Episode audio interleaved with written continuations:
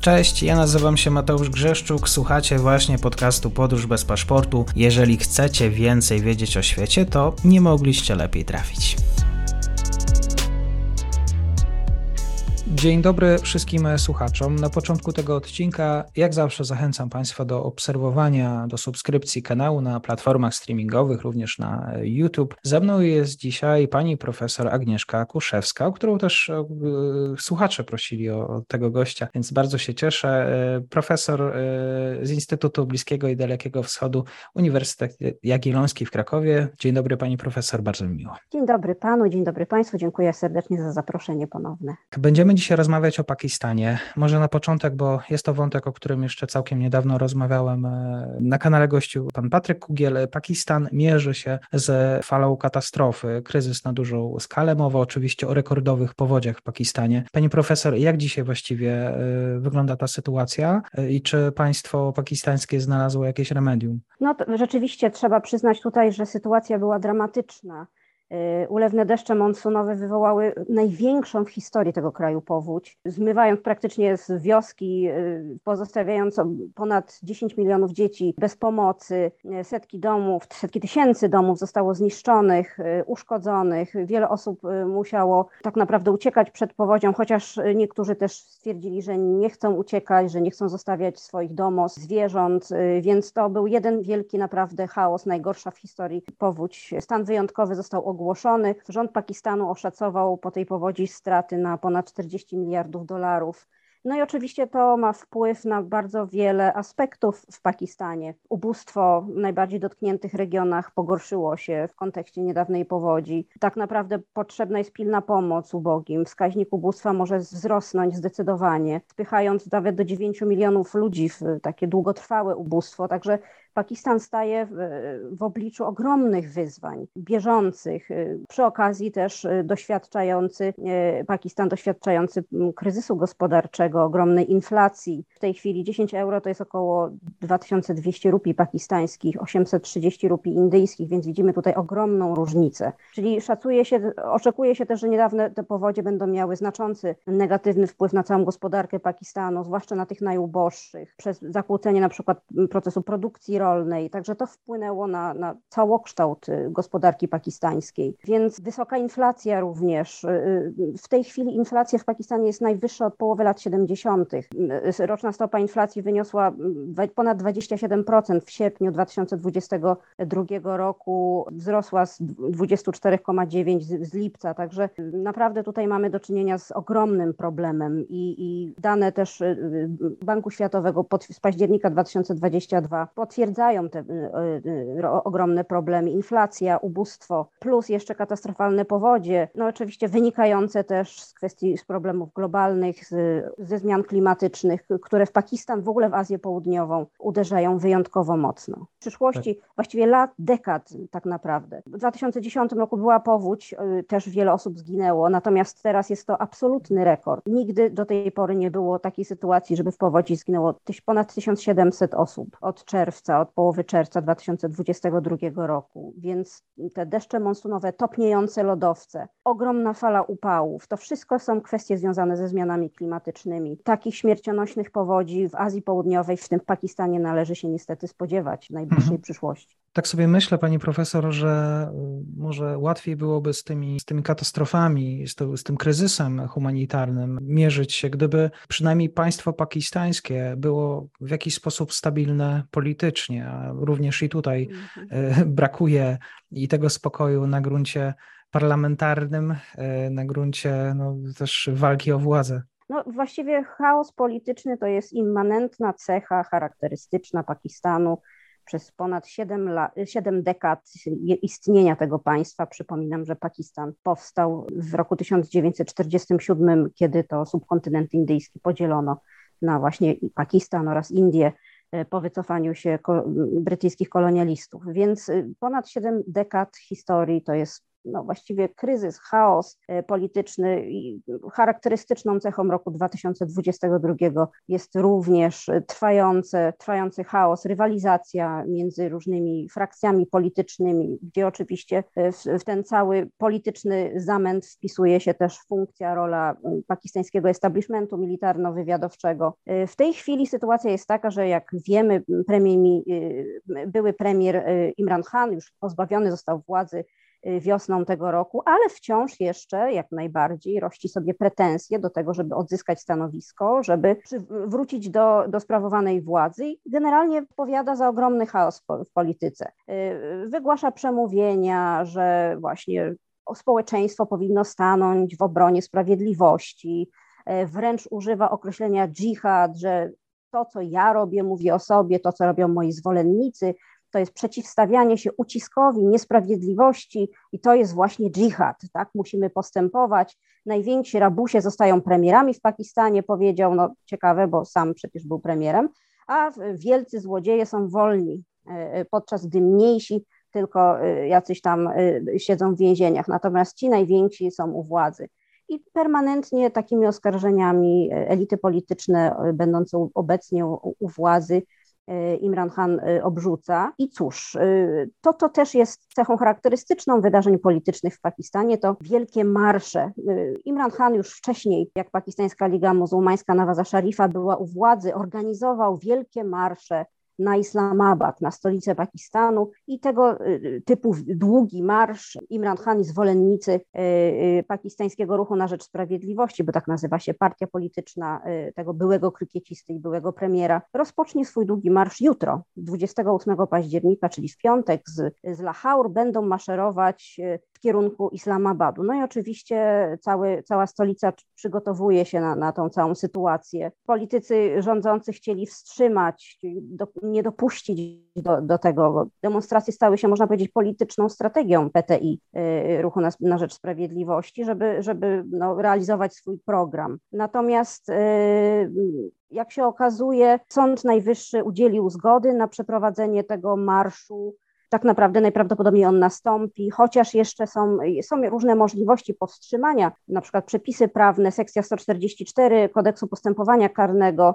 która upoważnia administrację do zakazu na przykład zgromadzeń publicznych w danym miejscu, danym mieście. Takie same prawo, z takim samym prawem mamy do czynienia y, y, też w Indiach, więc y, no, teoretycznie jeszcze można coś takiego wprowadzić, ale wszystko wskazuje na to, że jednak, że jednak rzeczywiście do tego marszu dojdzie, do blokady stolicy, czyli znowu do chaosu politycznego. Tu jeszcze jest jedna rzecz. Premier obecny Shabazz Sharif, czyli brat byłego premiera Nawaza Sharifa, twierdził, że, im, że to wzajemnie oni oskar rzucają oskarżenia wobec siebie, Imran Khan i Shabazz Sharif. I premier powiedział, że Imran Khan tak naprawdę wykorzystuje tragiczną sytuację Pakistanu, cały ten kryzys też wywołany powodzią. I ostatnie, ostatnie tragiczne wydarzenie a mianowicie y, zabójstwo pakistańskiego dziennikarza w Kenii 23 października. Y, Arshad Sharif został zastrzelony przez, najprawdopodobniej przez tamtejszą policję. Mętne są tutaj wyjaśnienia, że pomylono go z kimś innym i tak naprawdę nie do końca wiadomo, co się, co się tam wydarzyło. W każdym bądź razie faktem jest, że E, Sharif e, e, zatrudniony był przez pakistański serwis medialny, gdzie zajmował się dziennikarstwem śledczym, przeprowadzał wywiady z czołowymi pakistańskimi osobami publicznymi, politykami, był krytykiem, co ważne tutaj, potężnej pakistańskiej armii, był zwolennikiem byłego premiera Imrana Khana. I oczywiście zaczynają tutaj mieć miejsce pogłoski, że i opinia publiczna, pakistańskie media, że Sharif został celowo zamordowany i że tak naprawdę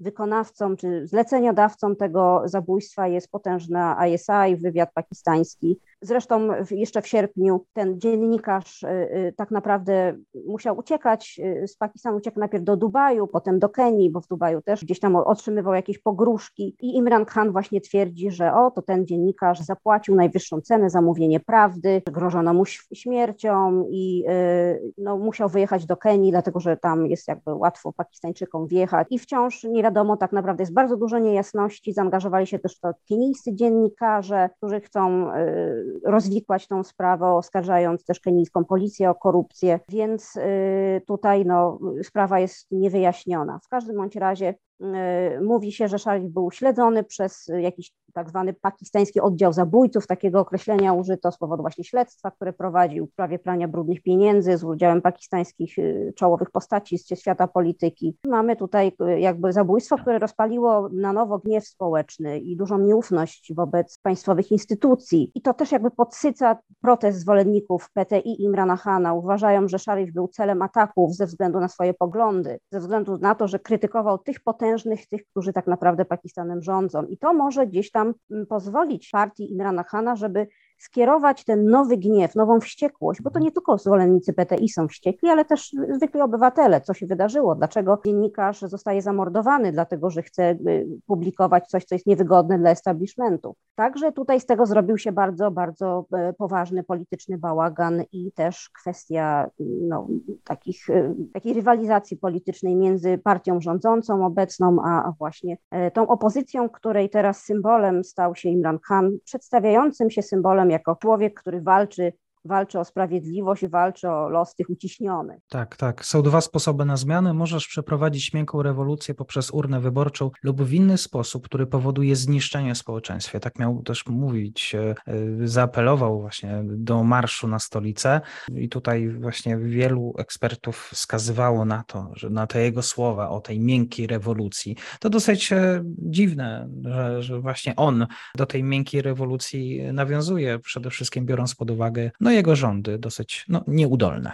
No tak, o, o, oczywiście on też oskarżany był o to, że po prostu nie poradził sobie tak naprawdę z problemami politycznymi Pakistanu, nazywano go Mr. U-turn, czyli zwroty polityczne. Tak próbował balansować między fundamentalistami islamskimi, zresztą Taliban Khan, jego, jego przezwisko w Pakistanie dosyć popularną formą drwienia z polityków jest nadawanie im różnych przezwisk. On miał właśnie takie Imran Khan, czyli Taliban Khan, ktoś, kto współpracuje z talibami i tak naprawdę jest też dużym radykałem i jeszcze y, zmienił się w porównaniu z tym, y, co miało miejsce jeszcze w latach 90., czy później, kiedy był gwiazdą krykieta, królował na salonach w Wielkiej Brytanii, w ogóle na zachodzie, a teraz oto stał się gorliwym muzułmaninem, którego żona zakrywa twarz, trzecia zresztą żona zakrywa twarz w miejscach publicznych. No to wszystko, wiele osób tego po prostu nie kupiło y, i uważają go za człowieka, który jest, no mówiąc delikatnie, średnio błyskotliwy i nie nadaje się do tego, żeby pełnić rolę przywódczą w polityce, e, ale no, ma też swoich zwolenników, ma też zwolenników wśród osób, które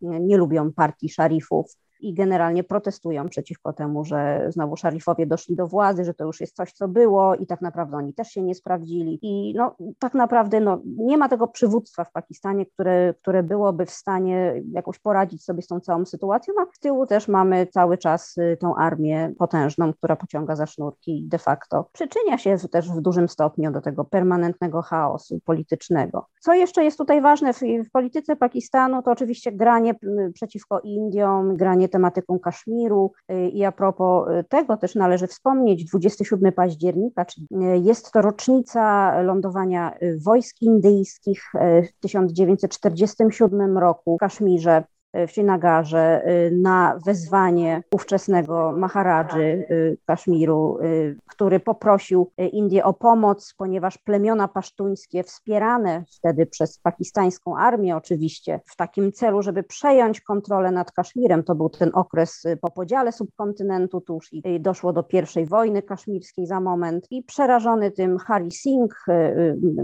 Maharadża Kaszmiru zgłosił się do Indii z prośbą o pomoc militarną, bo przerażony był tym, że oto tutaj muzułmańskie plemiona nacierają i, i tak naprawdę plądrują Kaszmir i, i, też atakują tamtejszych muzułmanów. I rzeczywiście Indie zgodziły się po podpisaniu dokumentu akcesji, bo taki był warunek, który Indie postawiły Maharadży, podpisanie dokumentu akcesji Kaszmiru do dominium indyjskiego i rzeczywiście wojska indyjskie wspomogły i udało się przejąć y, czy ocalić w terminologii Indii część Kaszmiru przed przejęciem y, tego regionu, tego terytorium przez Pakistan.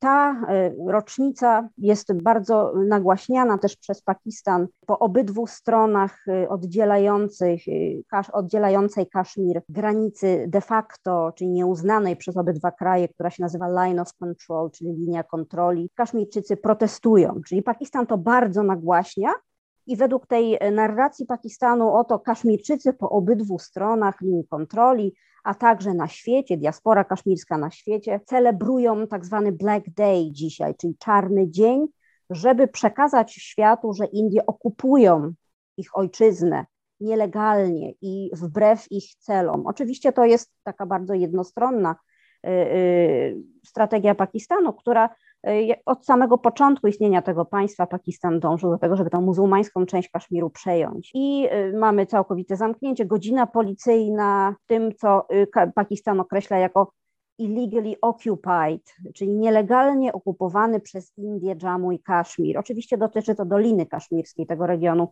zamieszkiwanego przez większość muzułmańską, czyli marsze, protesty, wiece, jakieś seminaria, spotkania będą też przeprowadzane, czy organizowane, czy są organizowane w części pakistańskiej, w tak zwanym Azad, Jammu i Kaszmirze. Pakistan tej terminologii używa oczywiście celowo, Azad, czyli wolny, czyli ten fragment Kaszmiru, który te plemiona pasztuńskie i pakistańska armia wyzwoliły, nazywa się wolnym Kaszmirem. Oczywiście tutaj cała ta narracja jest ukierunkowana tylko i wyłącznie na krytykę Indii, ponieważ zgodnie z pakistańskim jakby punktem widzenia w Kaszmirze pakistańskim wszystko jest w porządku. Oczywiście i tam ludzie absolutnie nie protestują, a jedyne przeciwko czemu protestują, to wyzwolenie drugiej części Kaszmiru z tak zwanej okupacji Indii, co oczywiście też jest nieprawdą, bo Kaszmirczycy i po stronie pakistańskiej też uważają, że są e, wykorzystywani, marginalizowani na tle Pakistanu, tak naprawdę są pod całkowitą kontrolą e, służb wywiadowczych Pakistanu, całego tego konglomeratu bezpieczeństwa. I nie mają też równych praw, ponieważ Azad Jammu i Kaszmir, czyli ta jedna z części Kaszmiru, czy byłego państwa książęcego Jammu i Kaszmir, bo tak nazywało się przed 1947 rokiem, przed podziałem subkontynentu, tak nazywał się ten region, tak naprawdę nie posiada równych praw jak obywatele czy mieszkańcy prowincji Pakistanu. Nie ma tutaj statusu prowincji. Pakistan tłumaczy to tym, że dopiero ten status zostanie uregulowany, jak indyjska część Kaszmiru, czyli to, co według Pakistanu Pakistanowi się absolutnie należy, zostanie do Pakistanu dołączona i wszyscy lokalni politycy Azad Jammu i Kaszmiru muszą przysięgać, że będą wierni tej ideologii Pakistanu, czyli że Kaszmir będzie należał do Pakistanu. Oczywiście mowa o Kaszmirze indyjskim, czyli cała narracja skupiona jest na tym, co złego, bo rzeczywiście złego dużo się też dzieje po stronie indyjskiej. W każdym bądź razie ten czarny dzień jest też y, mocno obchodzony. Y, ten dzisiejszy 27 października zwłaszcza też i tutaj też e, z prasy pakistańskiej e, mogę tutaj zacytować, jeszcze wzmacnia to fakt, że specjalny status, quasi-autonomia Kaszmiru indyjskiego y, została zniesiona przez rząd Narendry Modiego. Prasa pakistańska określa rząd Modiego w Indiach faszystowskim indyjskim rządem. To nastąpiło 5 sierpnia 2019 roku, kiedy Kaszmir został pozbawiony statusu stanu i rzeczywiście de facto przeszedł pod kontrolę stolicy, pod kontrolę Nowego Delhi rządu pakistańskiego. No, tak jak mówię, y, w Pakistanie jest tutaj bardzo mocno nagłaśniany ten czarny dzień, Y, że po obydwu stronach, y, według narracji pakistańskiej, Kaszmirczycy protestują przeciwko indyjskiej okupacji. Czyli tak odwrócenie całkowitej uwagi od tego, co się dzieje po stronie pakistańskiej i y, obarczenie całkowitą odpowiedzialnością za łamanie podstawowych praw człowieka, wolności Kaszmirczyków tylko Indie, co oczywiście jest niezgodne z prawem. Jest taki jeszcze jeden wątek właśnie, o którym też wspomniała pani profesor. Grupa zadaniowa do spraw przeciwdziałania praniu pieniędzy, FATF. Tak. Tutaj mowa mowa o tak. wyjściu właściwie Pakistanu z no tej... To też ciekawy jest wątek, tak. jak najbardziej. No właśnie, e, FATF, czyli ta grupa specjalna czy zadaniowa do spraw przeciwdziałania praniu pieniędzy, to jest taka instytucja, Financial e, Action Task Force. E, to jest taka instytucja międzyrządowa, która przygotowuje, wypracowuje pewne standardy, w jaki sposób państwa mają przeciwdziałać praniu pieniędzy, finansowaniu terroryzmu i no, innych kwestii związanych z zagrożeniami dla międzynarodowego systemu finansowania i jak skutecznie wdrażać te zmiany. I FATF wypracował 40 takich rekomendacji, które uznane są za międzynarodowe standardy w dziedzinie zwalczania prawa, pra, prania pieniędzy i finansowania terroryzmu. I rzeczywiście po czterech latach, dosłownie kilka dni temu ogłoszono, że, bo dwa razy do roku FATF przekazuje takie decyzje, że Pakistan został skreślony z tak zwanej szarej listy, co oczywiście oznacza nic innego jak fakt, że ta grupa specjalna, ta instytucja międzyrządowa uznaje postęp Pakistanu w walce z finansowaniem terroryzmu. Poza szarą listą FATF się znalazł Pakistan, ale oczywiście nie znaczy to, że ma zaprzestać wysiłki na rzecz przeciwdziałania y, y, tym zagrożeniom. Większość tych y, rekomendacji została uznana jako w dużej mierze zgodne. Oni tak dzielą, czyli mamy largely compliant, compliant, czyli aż 38 z nich rekomendacji FATF zostało w odniesieniu do Pakistanu ocenione jako w dużej mierze zgodne albo zgodne z tym, co y, te wytyczne podają. Czyli y,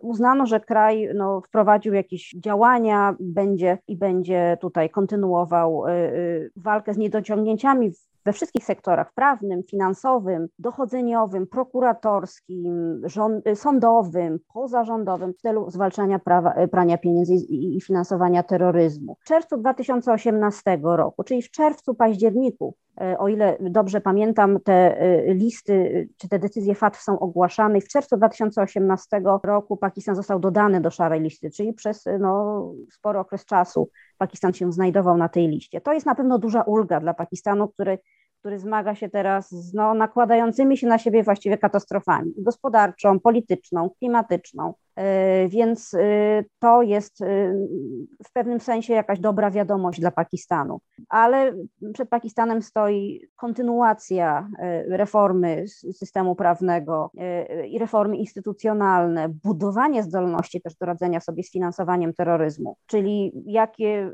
reformy wprowadzić, reformy regulacyjne, w kwestiach sądowych, prokuratorskich, z włączeniem sektora pozarządowego, jak eliminować luki prawne, e, które właśnie pozwalają na tego typu bezprawie. W każdym bądź razie w Pakistanie bardzo, bardzo pozytywnie to przyjęto i oczywiście wszystkie media o tym donosiły, że o, tutaj nastąpiła znaczna poprawa e, w sektorze prawnym i cóż mówią eksperci też, którzy się tym bezpośrednio zajmują, że trzeba dalej inwestować w budowanie zdolności walki z tymi zagrożeniami poprzez na przykład szkolenie organów ścigania, sędziów, policji, śledczych, wszystkich podmiotów zaangażowanych w proces dochodzeniowy. Lepiej wyposażyć należy te służby, czyli ten proces musi być jak najbardziej kontynuowany, dać im gadżety jakieś techniczne, analityczne narzędzia, oprogramowanie, inspekcje, audyty różnych organizacji też pozarządowych, charytatywnych. Także tutaj y, y, te przepisy i ten cały proces na pewno, no, czy powinien być przynajmniej kontynuowany. No zobaczymy, jak wpłynie to oczywiście ta cała sytuacja polityczna w Pakistanie, jak wpłynie na, na dalszą sytuację pod tym względem. W każdym razie w tym momencie Pakistan, pakistańskie władze świętują to jako, jako ogromny sukces. Tak jest. I dzisiaj y, kompleksowo na temat tej pakistańskiej polityki, ale przy, oczywiście też moglibyśmy podjąć się różnych innych wątków. E, zapraszam też do, do podsyłania tematów, które Państwa słuchacze interesują. Profesor Agnieszka Kuszewska, bardzo dziękuję za wiedzę i za spotkanie. Bardzo uprzejmie dziękuję i do zobaczenia następnym razem. Do usłyszenia. I to już koniec na dzisiaj. Zapraszam na profil podcastu Podróż bez paszportu na Facebooku, Instagramie i Twitterze. Zachęcam też do wsparcia mojej pracy na serwisie Patronite oraz Buy Coffee. Do usłyszenia.